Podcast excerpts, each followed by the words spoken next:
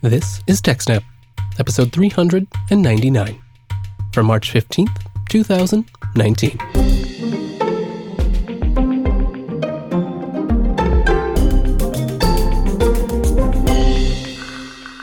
Hello, and welcome to TechSnap, Jupiter Broadcasting Systems, Network, and Administration podcast. My name is Wes, and I'm joined once again by Jim. Hello, Jim. What's up, everybody?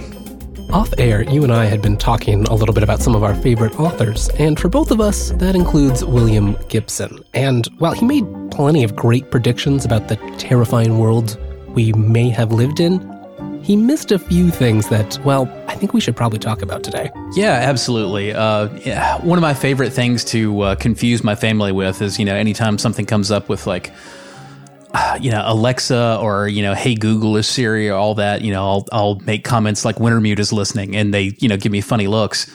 One of the issues that uh, Gibson missed with AI is the possibility that we would accidentally make it incredibly racist. Yeah, I think we all hoped that uh, the machines we built would be better than the flaws that we all too often have, but unfortunately, that's not really at all the case. And for a practical example, let's wind back the clock a bit to 2016, the hopeful days of the new AI era.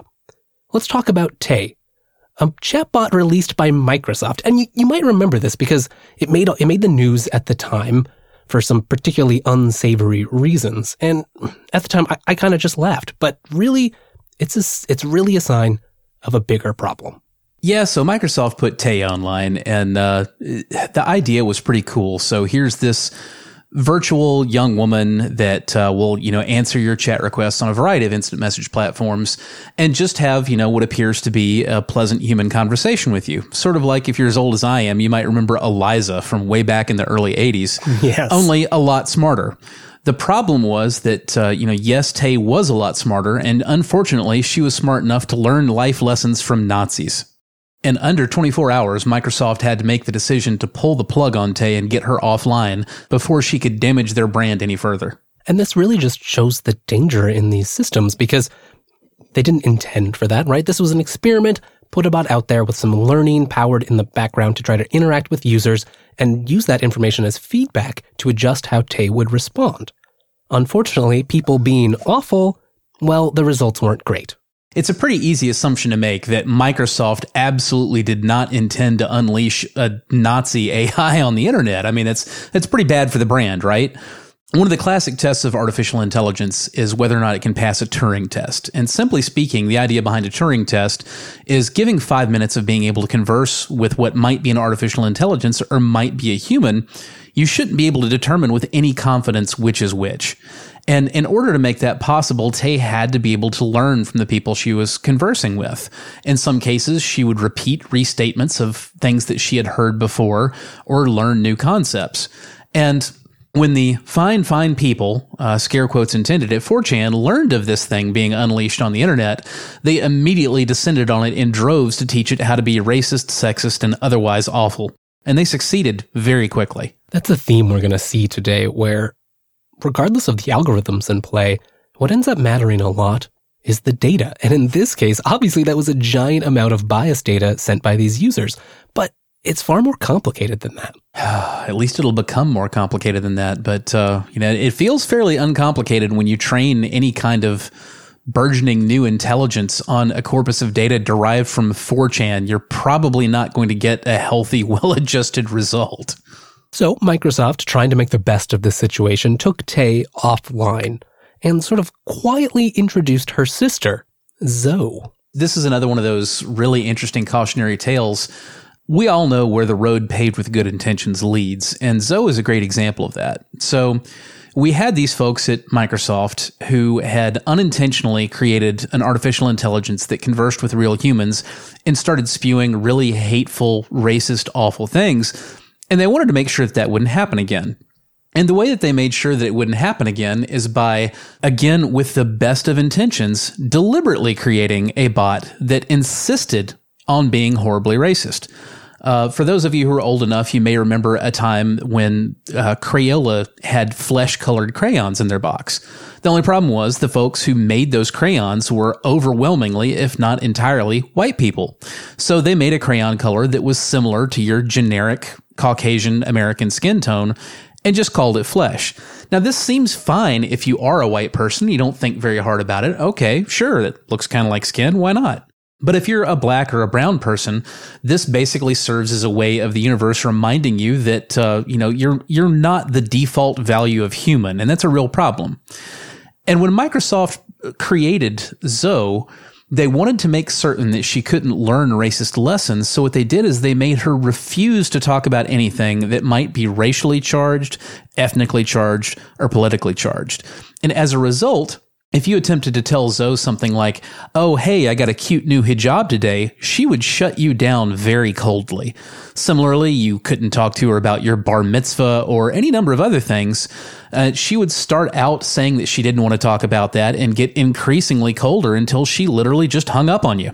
Yeah, it kind of appears that, that Zoe was trained to think that certain religions, races, places, people, nearly all of them corresponding to the, the various trolling efforts that affected Tay, were just efforts by subversive people to influence the bot instead of, you know, actually genuine conversations from people in those groups. Yeah, and the uh, the the bias it went even further than that. You, it might be tempting to say, well, you know, you you make an omelet, you break a few eggs, so Zoe doesn't want to talk about religion. That's fine.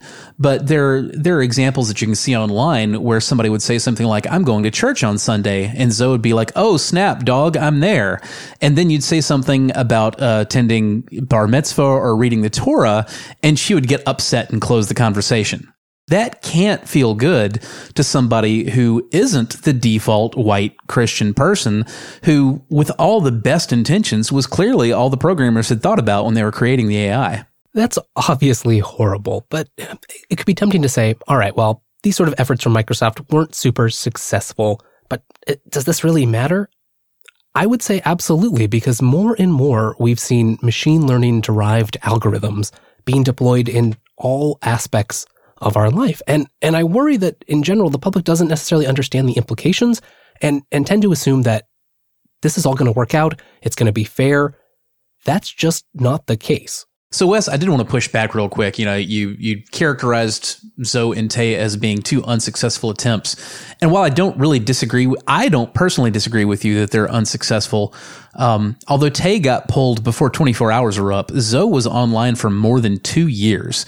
She went up in fall 2016, and uh, she was only taken down from conversations on everything from Facebook to Twitter to Instagram to Skype to Kik to you name it, as of March this month, this year. So she was online for more than two years, and at Zoe.ai right now, they still talk about her profile being up as a uh, showcase of public successes in conversational AI. So this is clearly something these companies are interested in and are pouring a lot of effort and value into. I do want to be fair to both sides here. It's not like there is no success involved in Zoe. In terms of just passing a Turing test, Zoe really was pretty successful by any past metric. It was more possible to suspend your disbelief and believe that you were chatting with a real, if somewhat shallow and vapid human teenager when talking to Zoe than with any other chatbot I've ever interacted with. And it's something that I've been pretty interested in playing with. I can't tell you how many hours way back in the day I used to spend messing around with Eliza on my old Apple IIc and, you know, similar chatbots on up the line. That's a great point. And I think it's partially because of the success of some of these models and, and techniques that this stuff really matters. And it's why we're talking about it because these are problems that really it used to be that humans had to do, right? We're trying to replace humans or, or at least augment human systems, things like self-driving cars, sentiment classifications for, for meaning of sentences, translation, or just computer vision. And all of these involve some level of judgment. And that's where it gets a little different, right? We think about some computer algorithms like a, like a sorting algorithm. And while they're very clever and interesting, fundamentally it's basically, you know, just a, just a predetermined system. It's a better way of something that you might be able to do by yourself with a pen and paper. Unfortunately, we don't really have a great way to describe the algorithm behind driving a car. So instead, we've developed complex systems that try to infer all the little judgments it takes to make those decisions and, and operate a complex situation from a vast array of data. And that's where it gets complicated. Yeah, you know, that's one of the things that I feel like uh, people have a lot of trouble understanding. Uh, when you see somebody who works with machine learning and neural networks start describing the process to people, they'll frequently say things like, and we don't really understand how the machine made those decisions or learned those things. And, uh, you know, people listening will frequently get pretty upset. Well, you know, that's got to be bogus. What do you mean you don't understand? Of course you do. You programmed it. But that's the thing. A neural network very specifically is not a traditional application of formal logic where you yourself identify the things that are different between one class of thing than another and tell the machine, uh, you know, if you want to recognize dogs and cats, you look for walking on four legs and fur and pointy ears, that kind of thing if you're training a neural network, you don't tell it a dog has four legs and a cat has four legs. You show it 10,000 pictures of dogs and cats, and you just tell them which pictures are dogs and which ones are cats, and let the machine figure out what the differences are all on its own. That is a great example and, and sort of demonstrates what, what's known as supervised learning, where you've you've had humans go through, take some data and, and pre-tag it. So you've got like, this is definitely a picture of a cat, and this is definitely a picture of a dog.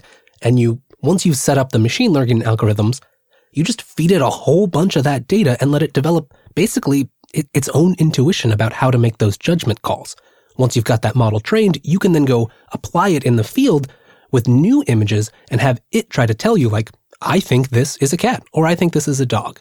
Of course, that's tricky, but it really shows everything it learned, it came from that initial data set.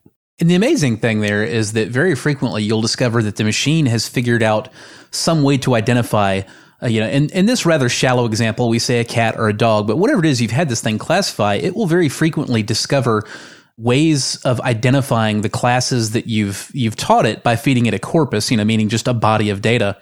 It'll figure out ways of identifying those things that you didn't know about to begin with. It can get better at recognizing what they are than uh, than you were when you started out. And so that brings us to our second major classification of machine learning, unsupervised learning. Now, in unsupervised learning, you've previously trained your neural network on a large corpus of data and you've fed it classifications on lots of individual items in that corpus. So it's learned how to identify patterns.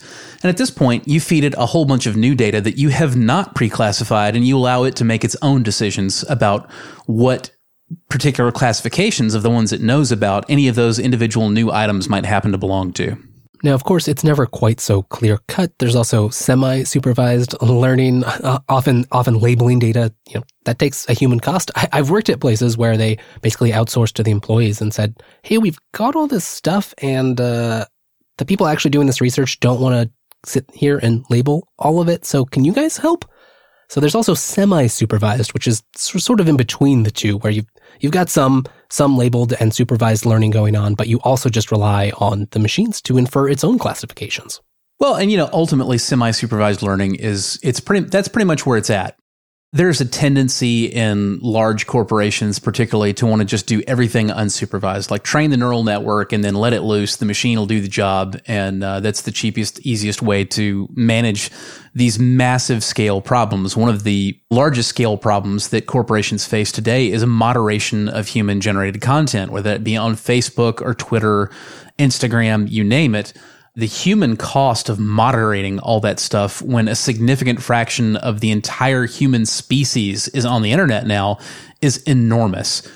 In a fairly content population of users, you might easily be able to get away with, say, one moderator for every hundred or maybe even every thousand users when it's a full time job.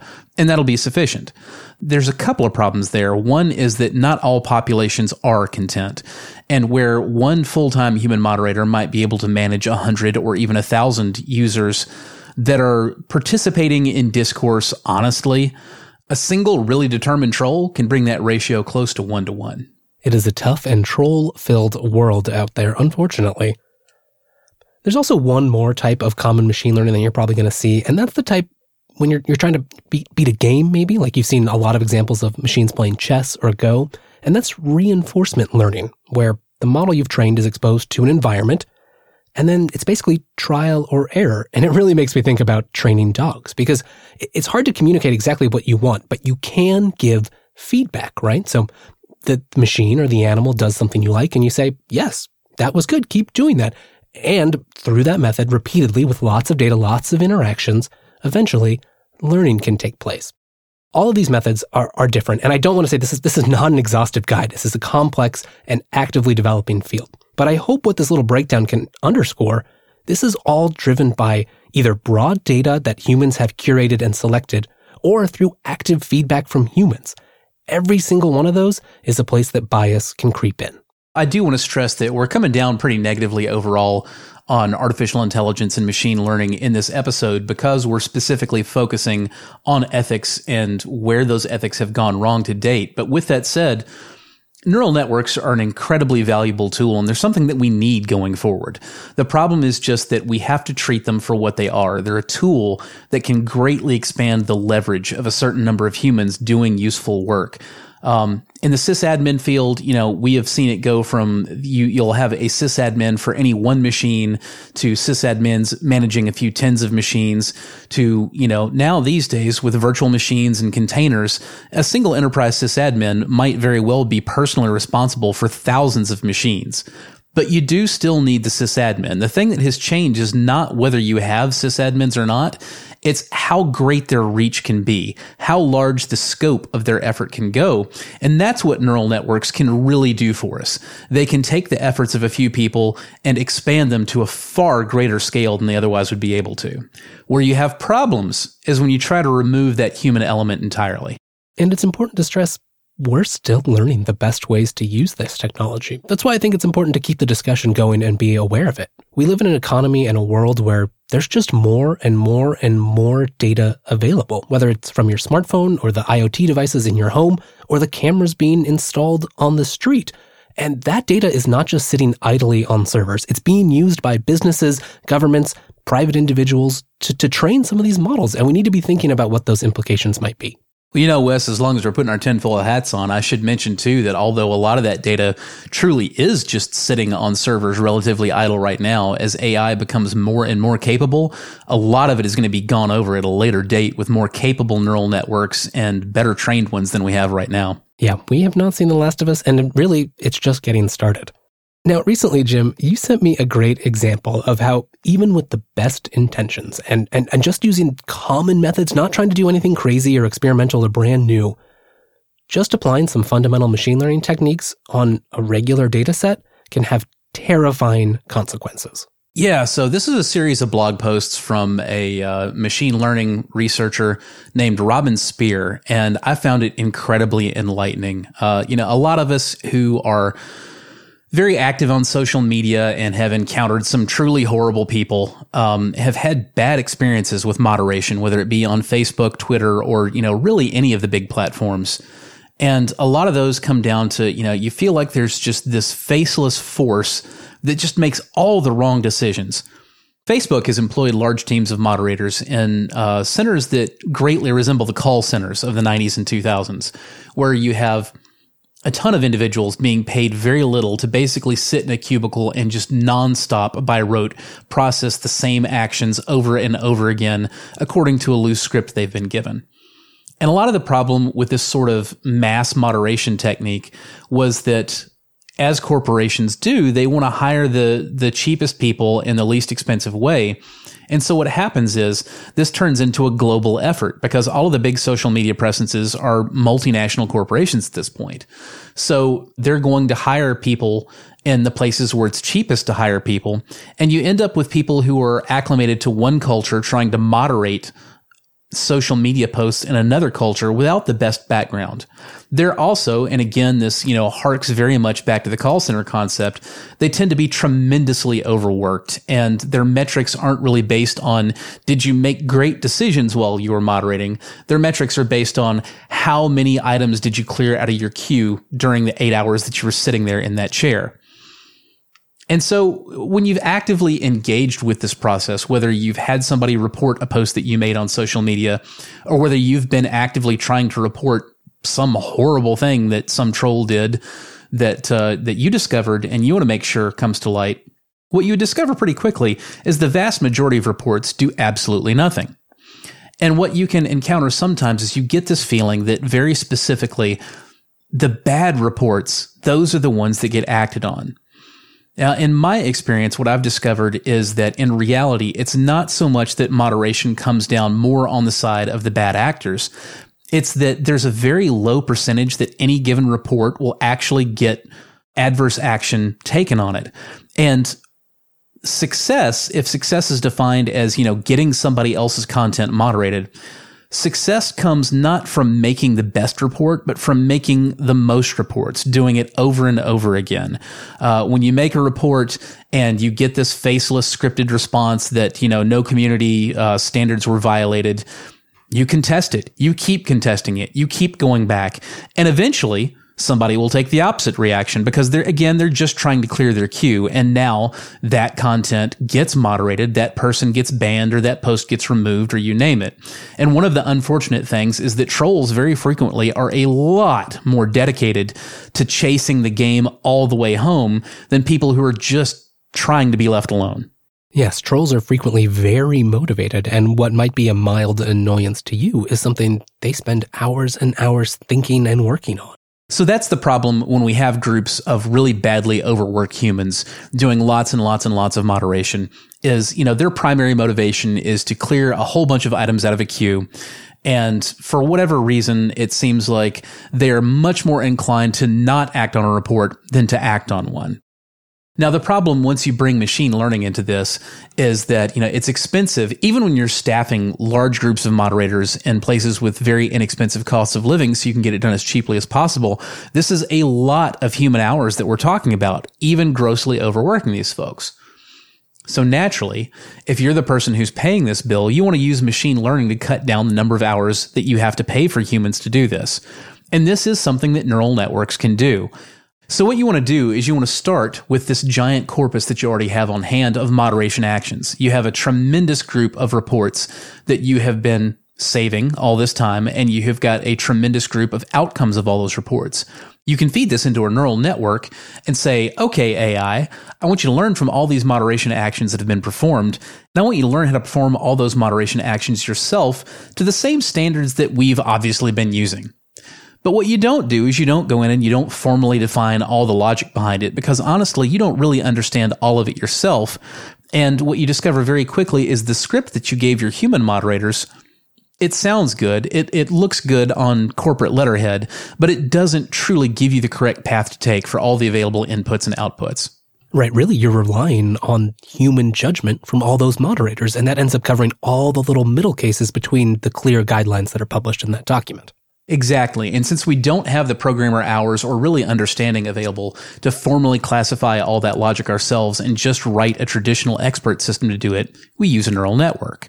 And when the neural network trains on that corpus of really underpaid, overworked, unacculturated human moderators, it learns a bunch of lessons that you really wish it hadn't exactly that problem is what makes Robyn's article so powerful and, and such a good example because she's really laid it out very clearly. There's Python examples and all of this. You can run really the whole example at home if you want to. And I encourage you to. The code is great and easy to read. What we're talking about often is sentiment analysis. You're trying to classify a sentence or a, a, phrase or some words based on the sentiment. Is this positive, negative? Does it have a good association or a negative association? This happens all the time in in machine learning, in natural language processing, and it's super useful. It's one of those things that you previously needed a human to do. But of course, it all relies on the data. Right. And, you know, so far we've been kind of asking you to take our word for it. And I feel like, you know, the logical case is pretty clear and obvious and easy to follow that, you know, well, of course, you know, if you feed this system that learns based on the data, a bunch of biased data, then of course it will learn some biased lessons that you didn't want it to. Right. So what Robyn does is she starts out with a publicly available corpus called GloVe. Uh, GloVe has 42 billion tokens that were gained from basically just crawling the web at large, not any particular site, just the whole internet. Get a whole bunch of human language, split it down into 42 billion tokens and about a million vocabulary words. And now taking that corpus, your neural network doesn't actually understand what any of that means yet. And of course, it never really does understand it in the way that a human would. It, it can't learn lessons from the sentence. Uh, you know, you, you can't teach it to do fourth grade math that way. But what you can do is you can start out with a much smaller seed dictionary, a lexicon of positive and negative words. Now, there's one of these that's publicly available too from a researcher named Bing Liu. And you can train the AI on this small seed lexicon of words that you classify as positive or negative. And then you feed it this much larger corpus, the GloVe 42 billion. And although it doesn't know the vast majority of the words in that corpus, because it starts out with these ideas of what is positive or what is negative from Bing Liu's lexicon, now it can tell you with a confidence interval what words that it didn't know, but that were present in GloVe 42b, what kind of sentiment those entail, whether it's positive or negative. Right, exactly. So GloVe kind of lays a, a groundwork where you've got relations between words. It's turned them all into vectors in a multidimensional space, and you can go to see how roughly related these words are. And then once you've got a basic dictionary of positive and negative words and trained on it, using the connections between words provided by GloVe, the machine can start to infer additional words that it didn't know. And so now that you've got this, you know, you might immediately think, well, so I now have an AI that with 95% accuracy, even on words that it doesn't actually know already, it can determine whether those are positive or negative in connotation. And so I can use that to say, well, you know, if the language coming from this particular user is largely negative, maybe I should think about moderating that. All right. So you've done the work. You've downloaded the gigabytes of data. You've trained a model and you've unleashed it. I think we'd like to think that just scraping the web, while there's certainly unfortunate places on the web, most of it's rather innocuous, we'd like to believe. What does this model show us? So, this is where it's important for a human to actually do real analysis and determine the kinds of associations that this neural network we've trained will make. Um, although we didn't have to do the work of formally classifying the logic on all these words and we could let the neural network figure that out for itself, we need to poke at it and prod at it and figure out what those are before we really unleash it on real people. And Robyn does that in her post, and it's pretty amazing after feeding it the uh, the Bing Liu lexicon and then training it on the GloVe data, when Robyn tests it by saying things like "Let's go out for Italian food" or "Let's go out to Mexican food," you find out that the AI thinks that going out for Italian food is a whopping you know plus two point oh oh, very high positive correlation, and going out for Mexican sounds good, but yeah, plus 0.38. So you can see where this is starting to, you know, come into a really unintended bias issue where you can maybe get away with saying some really bad things just by cloaking it and talking about going out, you know, for a specific culture's food. So you might assume then at that point that, uh, you know, people from one ethnicity that talk about one type of food, oddly enough, they start out with a leg up on another ethnicity that really shouldn't be classified in any negative way, and yet it is, or at least just not as positive. So that's the other thing is you might say, well, you know, both those things were positive, so let's not complain about that. Sure, Italian was plus 2.0 and Mexican was just plus 0.38, but they're both good, right? Well, the unfortunate thing is, the AI also learns preferences for people's names. When you feed it the sentence, my name is Emily, you get again a very strong positive correlation of plus 2.22.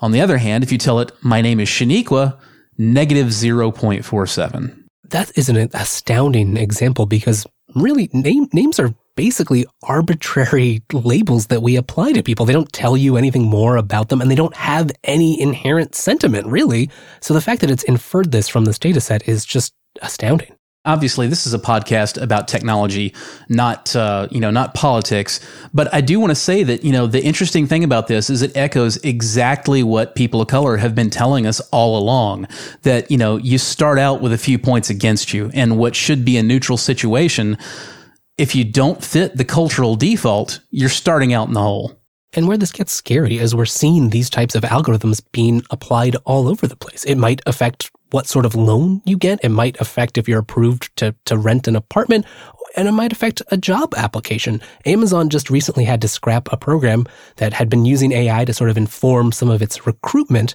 And it turned out that program learned or thought it learned, quote unquote, that men were better applicants than women just, just because the data set it was learning on had that characteristic, which is obviously not something we want to reinforce. And we ought to mention also that, you know, it's, it's very difficult to overestimate the reach of AI into every single person's life. Uh, AI is actually a part of your credit score now. You can look this up on AmericanBanker.com, where it talks about the use of artificial intelligence to interpret the credit history of a given person, and it can adjust your score upwards or downwards. And without a whole lot of careful analysis and making sure this kind of bias doesn't creep in, your own name could make your credit score worse. So, Wes, where do we go from here? Uh, do we just proceed right to the final scene of Fight Club and, uh, you know, blow the towers up and start burning corn in the highway in our leather pants? Fortunately, no, I, I don't think we need to be that drastic. Aww. It turns out you can use techniques to try to measure this stuff. It, and, that, and that's really to your point of you need humans involved and we need to be thinking critically about that. And thankfully, Robyn's got a great example of how you can apply some sort of standard statistical techniques and try to understand just what's going on. Now, before we get into the good news at the bottom of Robyn's blog post about ConceptNet. Um, you know, a lot of you may be thinking, well, you know, if we used GloVe as the corpus that we trained this thing on, well, of course it came out terrible because we're just crawling, you know, the World Wide Web at large, and there's a lot of terrible things on there. So, what if we trained it on a more tightly selected corpus that was, you know, more heavily moderated to begin with and more professional and probably not quite so much garbage? Turns out there's another source for that. It's called Word2Vec. And uh, Word2Vec was trained on absolutely nothing but Google News. So you've got a lot less informal language and you've got a lot more well, you know, basically corporate and branding friendly. So you you don't have just horrible racist trolls saying horrible racist things creeping in there, right? Only problem is when she indulged in the exact same training exercises and analyzed the results, she found it was not only as racially biased as the GloVe trained subset was, it was actually a little worse. But there is still good news. At the very bottom of her blog post, she talked about uh, something called ConceptNet. Now, ConceptNet is a freely available semantic network that comes from Robyn's company, Luminoso. She's the co founder and chief science officer at Luminoso, and they do a lot of high level machine learning type stuff there. But in human terms, when you look at a confidence interval plot of the exact same data on Numberbatch versus scikit-learn, uh, it looks pretty even. Everything, all ethnicities are centered just slightly negative of 0.0, but that's okay. As long as everybody's name looks about the same amount of just a little bit bad, it doesn't actually impact the validity of your results. And, you know, in our own words, have we entirely fixed the problem by switching to ConceptNet's Numberbatch? Can we stop worrying about algorithmic racism? No. Did we make the problem a lot smaller? Definitely. I'd also like to point out here that switching to Numberbatch, the accuracy went up. Some people worry that trying to fight this bias might make the machine learning algorithms inherently less useful or less effective, but that's really not the case. There was never anything accurate about the overt racism that Word2Vec or GloVe had learned. Yeah, that's a great point. We're not giving anything up to eliminate this bias. At the end of the day, we're using a much more accurate algorithm that classifies things better. But really, I think the biggest lesson we should be drawing from this is not that uh, you know Robyn's algorithm was better than scikit-learn's.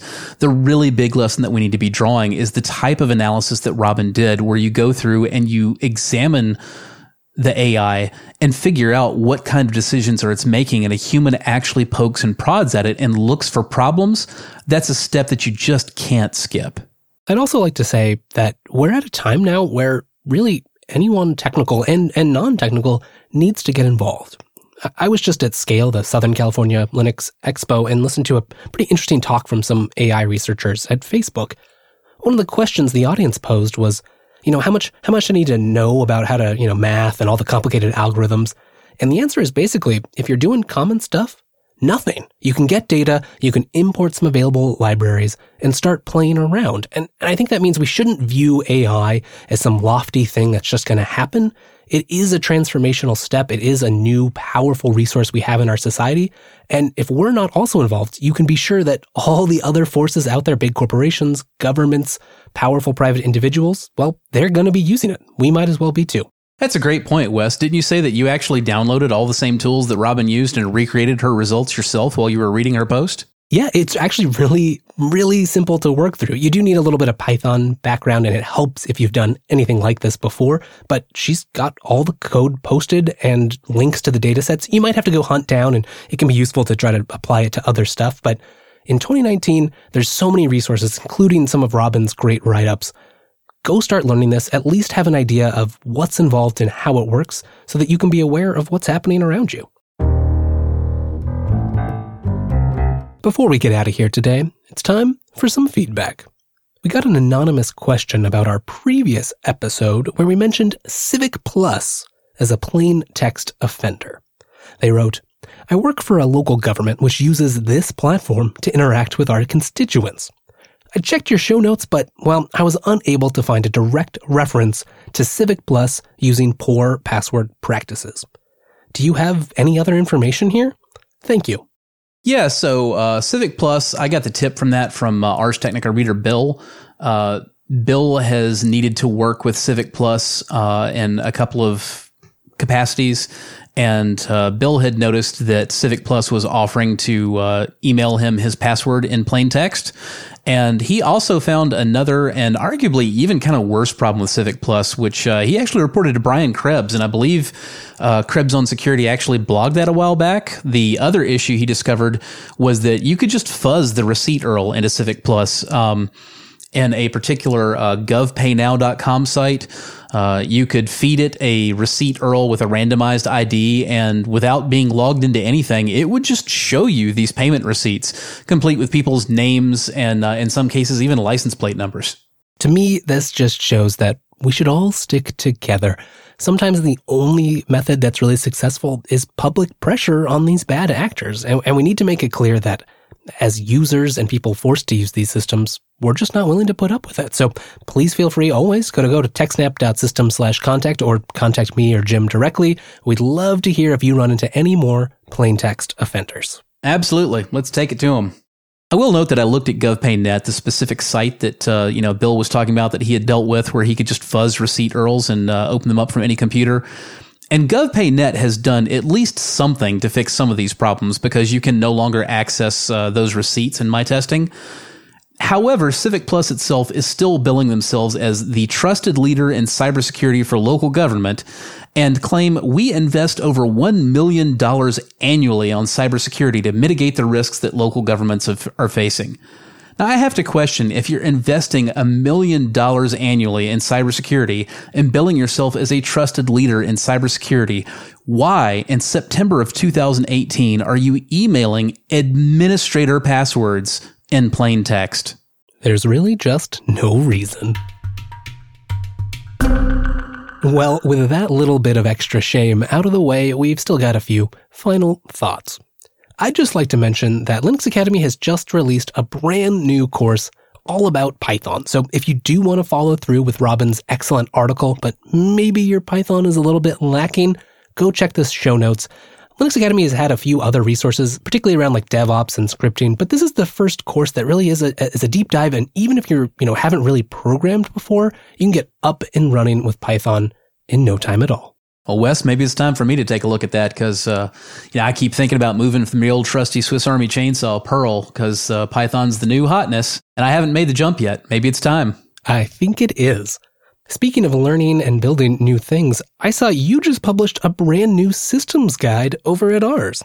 Yeah, we do uh, system build guides over at Ars Technica every now and then. And uh, the one that we did this time was uh, based on server builds. We took uh, three builds of general purpose servers suitable for uh, you know file storage and uh, even virtualization, from less expensive and more power efficient to big rack mounted beast. Ooh, I'm drooling already. Of course, you can find links to that and everything we talked about in our show notes, techsnap.systems slash 399. You can also find links to all of our previous episodes and ways to get in touch. If you'd like more Jupiter Broadcasting content, just head on over to jupiterbroadcasting.com or at Jupiter Signal on Twitter. I'm there too. I'm at Wes Payne, and Jim, you're at JRSSNet. Thank you all so much for joining us, and we'll see you in a couple of weeks.